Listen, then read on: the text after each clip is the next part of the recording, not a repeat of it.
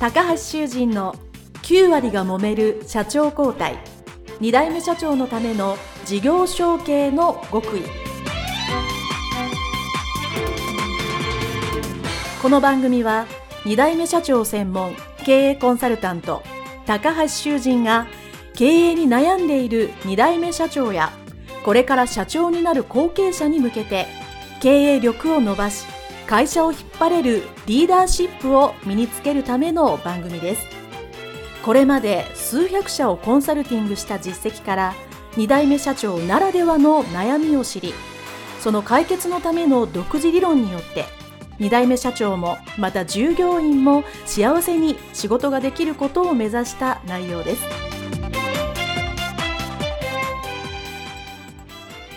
皆さんこんにちは。事業承継コンサルタントの高橋修人です。本日は日本オリーブ株式会社服部後ろ社長のオフィスにお邪魔してのインタビュー後半でございます。服部社長どうぞよろしくお願いいたします、はい、お願いいたします。はい、えー、前半でですね後継者時代でいろいろご苦労があったり特にねお声から分かるようですお優しいというかすごくいろんなところに気を使ってらっしゃってですねすごく精神的に大変だったんじゃないかなというのを私が思いまして、で、まあ、ここからですね、いよいよ、えー、社長になられてからのお話を聞きたいと思いますので、どうぞよろしくお願いいたします。お願いします。えー、では、その、まあ、社長交代ですね、バトンタッチするタイミングは、はい、あの、まあ、どういうふうに経緯でなられたんでしょうか？そうですね。経営自体はですね、えーと、実際は代表権を持つ前にほぼほぼもう任せるっていうタイミングがあったんですね。はい。まあそこで一旦今の会長私の父親当時の社長は会社に出てこなくなって、それはまあ何がっていうよりも、まあもうどっちみち、早かれ遅かれやるんだから、もうやれと、それだけの話です。うんそれは、えー、例えば、明日ってことはないですから、まあ来月とか来年のここから、はい、じゃあ、まあ息子に任したと。はい。そしたら、一日も来なくなった。あ、もう来ないですね。はい、来ない。これはもう、えー、すごい。これは意図的にですよね。社長ってやっぱり会社はもう自分の分身みたいなもんじゃないですか。うんうん、で、息子とは言っても自分が思ってるとやっぱり違うことっていっぱいあって、うんうん、多分見たらもうそれ絶対指摘したくなりますし、はい、あと従業員は当たり前ですけれども、当然社長、会長の顔色を見るわけなんで、うんうん、そこで割れないようにって配慮をしてくれたんだと思いますね。なるほど。まあ、これは私事業承継の仕事をたくさんしてるのであれなんですけど、じゃあその、この日からもう完全に変わるからっていう時に、なんかその前で、まあ、いわゆる社長の仕事の引き継ぎみたいなんてこう、たくさん受けられたんですか？いやな、ないですね。特に何かっていうのは言われたことはない。ただし、えっと、まあ、言われたのは、まあ、あんまりイライラするなっていうことと、あんまりイライラするな。はい。はい。あまあ、イライラするなっていうことですね。まあ、そそれはやっぱり言われましたね。はい。教えてもらったって言ったら、まあ、それぐらい。まあ、あとは、まあ、まあ、帳簿見ろよっていう、それぐらいの話です、ね。そうですね。はい、えー、まあ、帳簿見ろは確かに大切だし、えー、有益なアドバイスをだと思うんですけど、多分これをお聞きの方はですね、イライラするなっていうアドバイスは、まあ、確かに大事なような気はするんですけど、はい、それって結局、まあ、後で分かったのでいいと思うんですけど、はい、それってどういう意味を込めて言われたと思われますか？結局、まあ、今の私の理解だと社長特に中小企業でみんなが社長の顔が見える位置にいるような社長っていうのは、うん、みんな社長の顔色をやっぱ見るっていうことがどうしてもあるんですよね、うん。はい、その時に私がやっぱりイライラあまりしているともうあとはみんなが考えるのはこれ社長をどうすればイライラさせなくなるか。どうすれば爆発させないか、うん、どうすれば怒られないかってもうそのことになっていくんですよねはい、だから、まあ、怒ったりも当然ありますけれども、イライラしてていいことは一つもないっていう、物事は別に進まないっていう、そういうことなのかなと思います。なるほど、確かにそうですよね。え従業員が今100名100名ぐらいですね。で、まあ、こちらの牛窓の工場というか、ええ、まあ、農園も含めて60名ぐらいいらっしゃる。はい、あと当然ですけど、みんな毎日顔を見るわけですよね。はい、その、まあ、ちょっと離れた別の店舗の方別としてですね、えー、はいまあ、そうするとやっぱり毎日毎日見てるわけでそれがイライラしてたら確かに、まあ、この従業員さんとしてはなんかイライラしてる人をよりイライラさせたくないっていう気持ちに人間はなりますよね、普通にね。そうですね。社長より怒らされたらなんか同僚から怒られそうみたいな、なるので、確かにそうするとなんか、要は仕事に集中するのではなく、そこにエネルギーが向いちゃうっていう。やっぱり会社としては良くない。おっしゃる通りですね。はい、だと思います。で、まあ先ほどね、あの、まあ穏やかな感じみたいなことを言っていただきましたけど、実際はもう社員の前では相当カリカリカリカリしてて、細かいことまで気になるタイプなんで、はいただそっちに入っていて何か成果があるかっていうと、これまた違う話なんで、まあそれも含めてイライラするなという話だったのかなと思ってます。なるほど。で、まあ、社長になられてということなんですけど、じゃあそのイライラするのは実際実行できたと思われますか？いやー、できないですよね。できないですよね。はい。やっぱ最初はまあ今おっしゃった通り、どうしても気になるから、ああだ、こうだと、まあ細かいことをいろんな、社長としてはうまくいくような指示のつもり、指示もしくはアドバイスのつもりで、いろんなとこに回って言ってはったと思うんですけど、まあそれが結果的にはあんまりうまくいかなかった方が多いっていうふうに今思ってらっしゃるというまあそうですよね。言ったらチョコ改善みたいなことですから、ううんそれは確かに大事なことではあるけど、社長の仕事かって言ったらそうではないし、うん、社長の仕事っていうのはまた別にあるっていうことですよね。今の話はすごく深い意味が大きい話ですね。すごいですね。えあとはまあその社長になられてすぐいろんなことをされたと思うんですけど、まあ、当時その力を入れてやられていたことって、まあ、それがまあ成功した場合とうまくいかなかった場合があると思うんですけど、どんなことをされてました？一番は覚えているのは、先ほどまあ事業承継前の話があったんですけれども、その時まあ人間、こう従業員がどう思ってるかにあの関心が向いていたっていう、まあそれの延長ですよね。結局まあ会社は人で成り立っているわけなんで、はい従業員のモチベーションを上げよう。働きややすくしよう。やっぱりそういうことを考えて、はい。うん、そうするにはどうしたらいいんだろうっていうことをあの考えて、施策打つことは打ってっていうことをやっていましたね。例えばどんな風な施策を打たれていたんですか？まあ、例えば、えーまあ、従業員と一人一人膝詰めてこう面談をして、まあ、こういうことがやりにくいとかこういうこと困ってるって言ったら、まあ、そこにこう自分で手を入れてそれを改善してやるみたいなことです。はい、まあ、それはやっぱり、まあ、今年も事業承継の子なんですやっぱり1対1の面談は大切で相手の意見を、まあ、まずはまあ聞くとええいうことは大切だと思うんですけど、まあ、そういうのをすごくされてるっていうのは素晴らしいと思うんですけどそれとこうすごくやった後成果とか、まあ、その信頼関係が強くなったとか、まあ、そういう感じになったんでしょうまあ、結論から言うとダメですよね。だダメだったダメんですねですね。一時的には当然やっぱりそれで喜んだりとか仕事がしやすくなった。もしくは今も残っていることであの時やったことで仕事がしやすいっていうことはないことはないんですよ。はい。ただしは言ってしまえばそれっていうのはまあそれもさっき言ったちょこっと改善だしうん。そもそもそれをするこう私のマインドがどうなってるかっていうとはい。えーいいことを言えば社員が働きやすいようにしようモチベーションを上げようっていうことなんですけれども、これ裏を返すと社員にやってもらおうっていうことなんですよね。うん社員がやってくれるだろうというかね働きやすかったら成果を上げてくれるだろう。ああなるほど。はい、うん。そこまで、まあ、あのなんていうのかな。悪いふうには思ってないにしても結局はそういうことであって、そこにこう社長の仕事っていうのはちゃんとできてないわけですよね。だからまあ今思えば当然失敗するわなって話だしやっぱり失敗したっていうことですね。当然こう従業員のためを持って、まあ、ちょこっと改善であっても、まあ、こうしたらみんなのためになるだろうと思ってやったけど結局それは違う方向になってしまったっていう思ったこういうふうにうまくいくいい会社になるっていうのと違う方向に行ってしまったっていうことですよね。そうですね。例えばご機嫌取りみたいなことになってたかもしれないですし成果が上がる方向には行ってないっていうことですよね。まあ良かれと思ってやったけどちょっとうまくいかなかった先ほどねちょっと失敗したというふうにおっしゃってますけど、じゃあそこからまあより今のいい風に戻したっていうかそういうふうになったきっかけっていうのはどんなことがあったんですか？あもう単純にやっぱりもう事業の数字ですよね。こいつがどんどん悪くなっていったって話ですよね、うんはい。あもうどんどん悪くなっていった。これは外部的な要因はあります。例えば円がまあ円安になっていったとか、うんあと原材料が高騰していったというのはあるんですけれどもでもはい明らかにやっぱり経営が悪いから数字というのは悪くなるわけで、やっぱり数値が悪くなっていきゃ、ね、これやっぱり私のやってること間違ってるんじゃないかってやっぱりなりますね。じゃあこのやり方では、まあ、数字も下がってるし良くないと思った時にどう変えられたんですか？やっぱりさっきのことですよね。自分が今やってることっていうのは果たして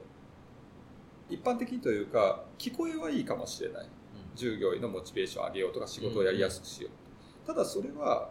自分がエゴでやっている。自分が楽しようと思ってやっている。っていうことじゃないのかっていうやっぱり問いかけですよね。誰が会社を決めるのかってやっぱりその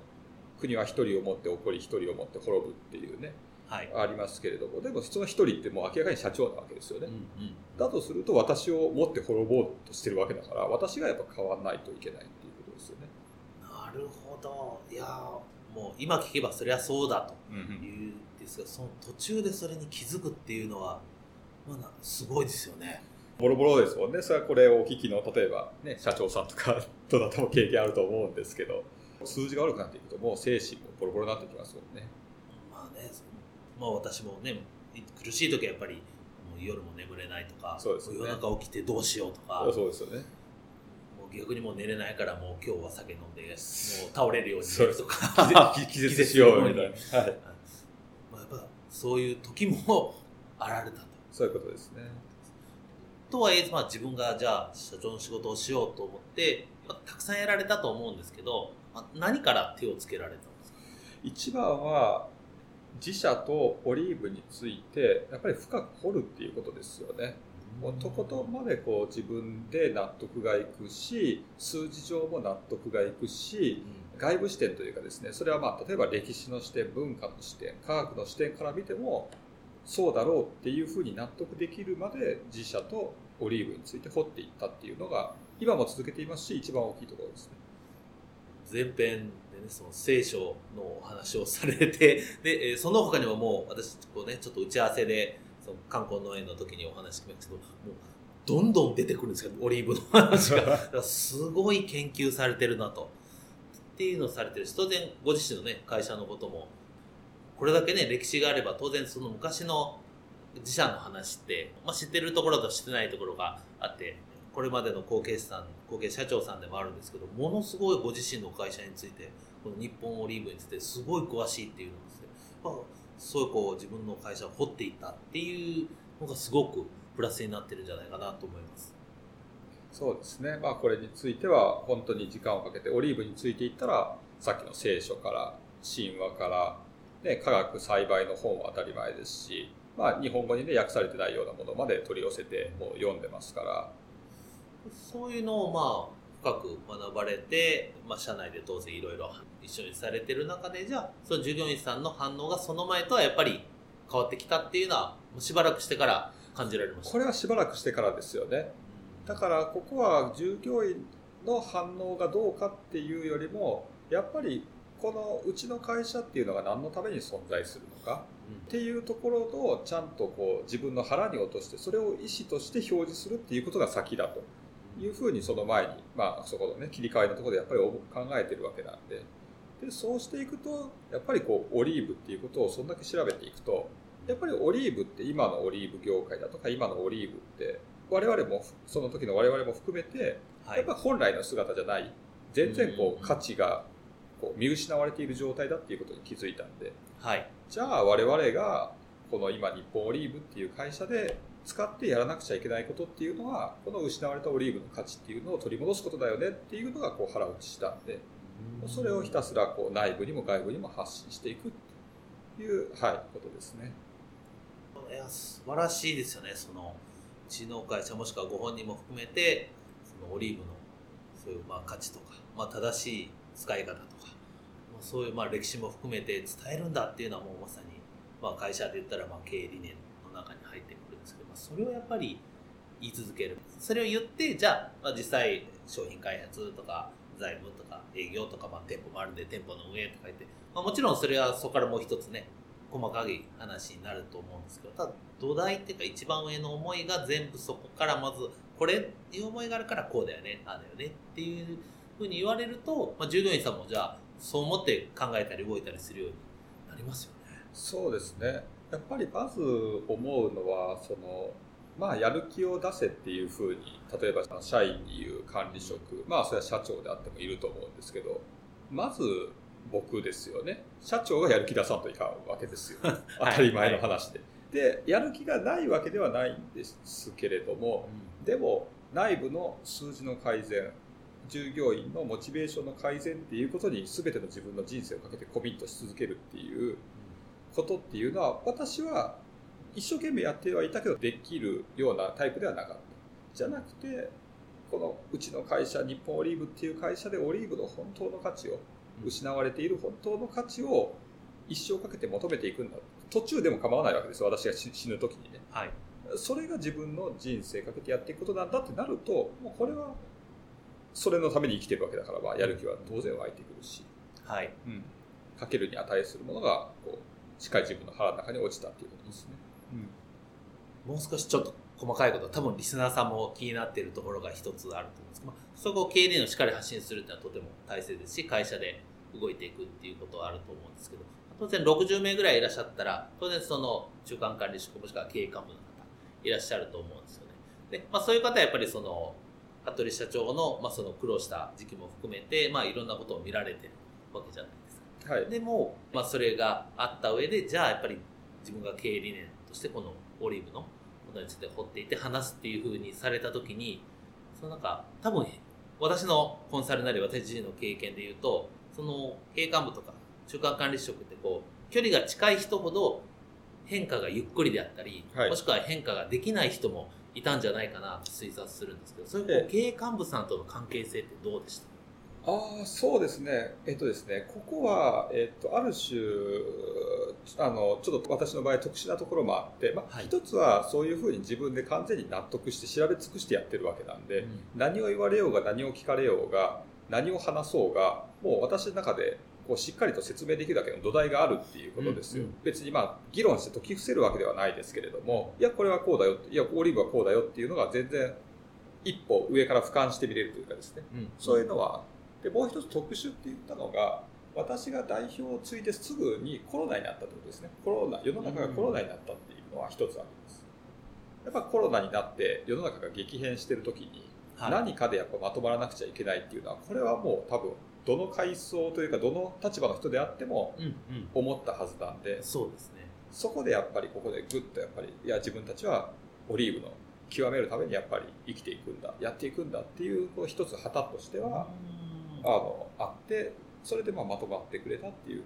はい、のはありますね。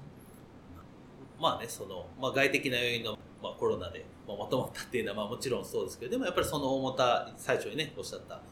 うオリーブはこうでうちの会社としてはこうだと。うちの会社イコール自分としてはこうやるしこう広やりたいと。こう広めたいと。そうなんですね。これをもうみんなで一緒にやろうっていう、まあ、そこの本当の気持ちです、非常にこう皆さんに伝わったということですよね。はい。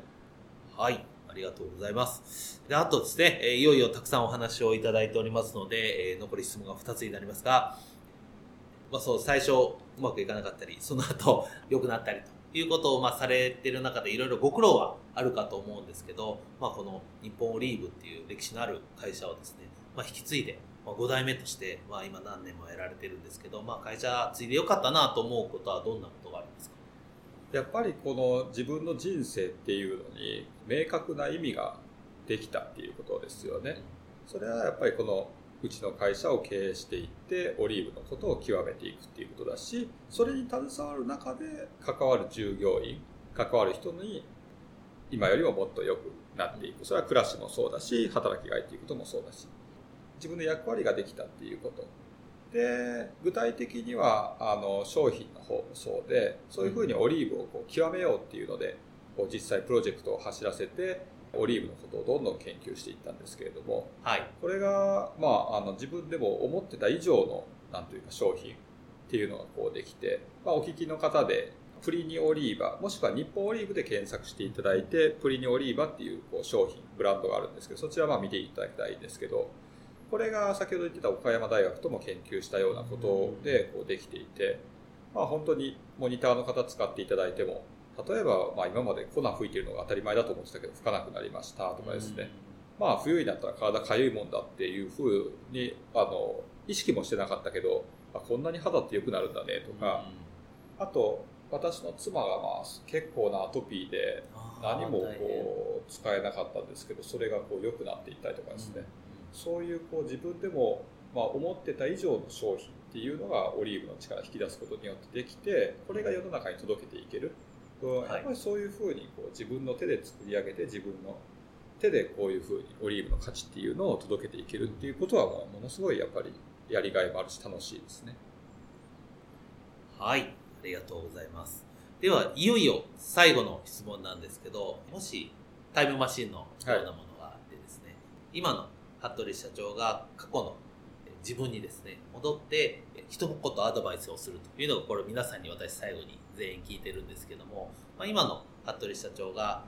昔ですね、社長になられて、なんか非常に大変な時ですね、夜も眠れないような時もあったと、えー、ちらっとおっしゃってますけど、すごいこう落ち込んでて、すごい大変、一番大変な時に戻って、その自分にアドバイスをするとしたら、何とアドバイスをしますか？そうですね。正しい悩みをして、正しい努力をしましょうっていうことですよね。正しい悩みをすると言いますと、やっぱり悩みはいろいろあるし、うんこう悩んでいくからこう解決の方向っていうのを考えるのはあるんですけど、はい。途中でもちょっと出た悩んでもしょうがないこととか、うんそこに手を突っ込んでも本質じゃないことっていうのはいっぱいあるんですよね。うん感性的な悩みというかですね。はい。例えばで言うと、会社が潰れるかもしれないなんて悩みはしてもしょうがないわけですよ。ね。はい。確かにそうですね。しょしょうがない。とか、例えば従業員が自分のことをどう思ってるだろうっていうのは、それはしてもしょうがない。うんじゃなくて、会社が潰れないためにはこうしなきゃいけないとか、従業員がちゃんと一緒の方向で頑張ってくれるためにはこうしなくちゃいけないとちゃんと正しい悩みを持つっていうことと、それに対してはやっぱり正しい努力の仕方があると思うので、はい。そこをちゃんと見極めるようにならないといけないというふうに思います。はい、ありがとうございました。前後半通じてですね、非常にたくさんのお話を、内容がすごいギュッと濃かったなというふうに思うので、皆さんですね、多分時間以上に中身を感じていらっしゃるかと思います。えーそれでは、一本オリーブ株式会社、服部義郎社長のインタビューですね、えーこれで終了したいと思います。どうもありがとうございましたあ。りがとうございました。